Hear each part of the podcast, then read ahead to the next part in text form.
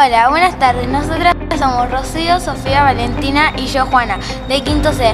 Y hoy vamos a hablar sobre la plataforma Netflix, porque es una aplicación que usamos mucho y nos gusta a las cuatro. Netflix es un servicio de streaming por, por, suscripción que les permite a sus miembros ver series y películas sin publicidad en un dispositivo con conexión a internet. Los fundadores son Reed Hastings y Mark Randolph. Todo comenzó cuando Reed Hastings alquiló una película Apolo 13 en la cadena de videoclubes Blockbuster y al devolverla con unos días de retraso tuvo que pagar una multa de 40 dólares. La plataforma surge en 1997 en California como una compañía de alquiler de DVDs entregados por vía postal. Disfruta de la página en tu smartphone, tablet, smart TV, laptop o dispositivo de streaming, todo por una tarifa plana mensual. Planes desde 9 dólares hasta 16 dólares al mes, sin costos adicionales ni contrato. El logo tiene rojo y negro. El rojo simboliza la pasión y la energía, y el negro como un color neutro. En un inicio la empresa se llamó Kibble, que significa croqueta, aunque posteriormente Hastings y Mark Ralford decidieron cambiarle el nombre por Netflix, el cual surgió por la combinación de las palabras Nets, que significa red, y Flix, que es una forma popular de llamarle a las películas de Estados Unidos. Cuenta con un catálogo de más de 5.500 contenidos entre películas, series, documentales, animación y otros contenidos audiovisuales. Está disponible para el streaming en más de 190 países.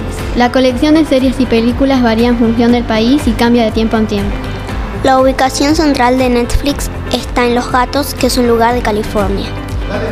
Hay más de 200 millones de personas que utilizan la plataforma. Las películas más vistas son Beer Box con 272 millones de horas vistas, Trailer Rey con 231 millones, El Irlandés con 215 millones, Mi Primer Beso 2 con 209 millones y Seis en la Sombra con 205 millones. Juana, ¿vos qué cosas decís para ver? Yo recomiendo en el apartado de adultos Stranger Things, Riverdale, Venom, El Stand de los Besos, 1, 2 y 3. Y en el apartado de niños, los Minions, Barchardigan, los jóvenes titanes en acción y el Club de las Niñeras. ¿Y vos, Rocío, qué recomendás? En el apartado de adultos sugiero Stranger Things, Él es así y Umbrella Academy. Y en el apartado de niños, Matilda, una, una segunda oportunidad, la 1 y la 2 y el Club de las Niñeras. ¿Y vos, Sofi, qué aconsejas para ver? En el apartado de adultos, Él es así, Squid Game, y el stand de los besos 1, 2 y 3.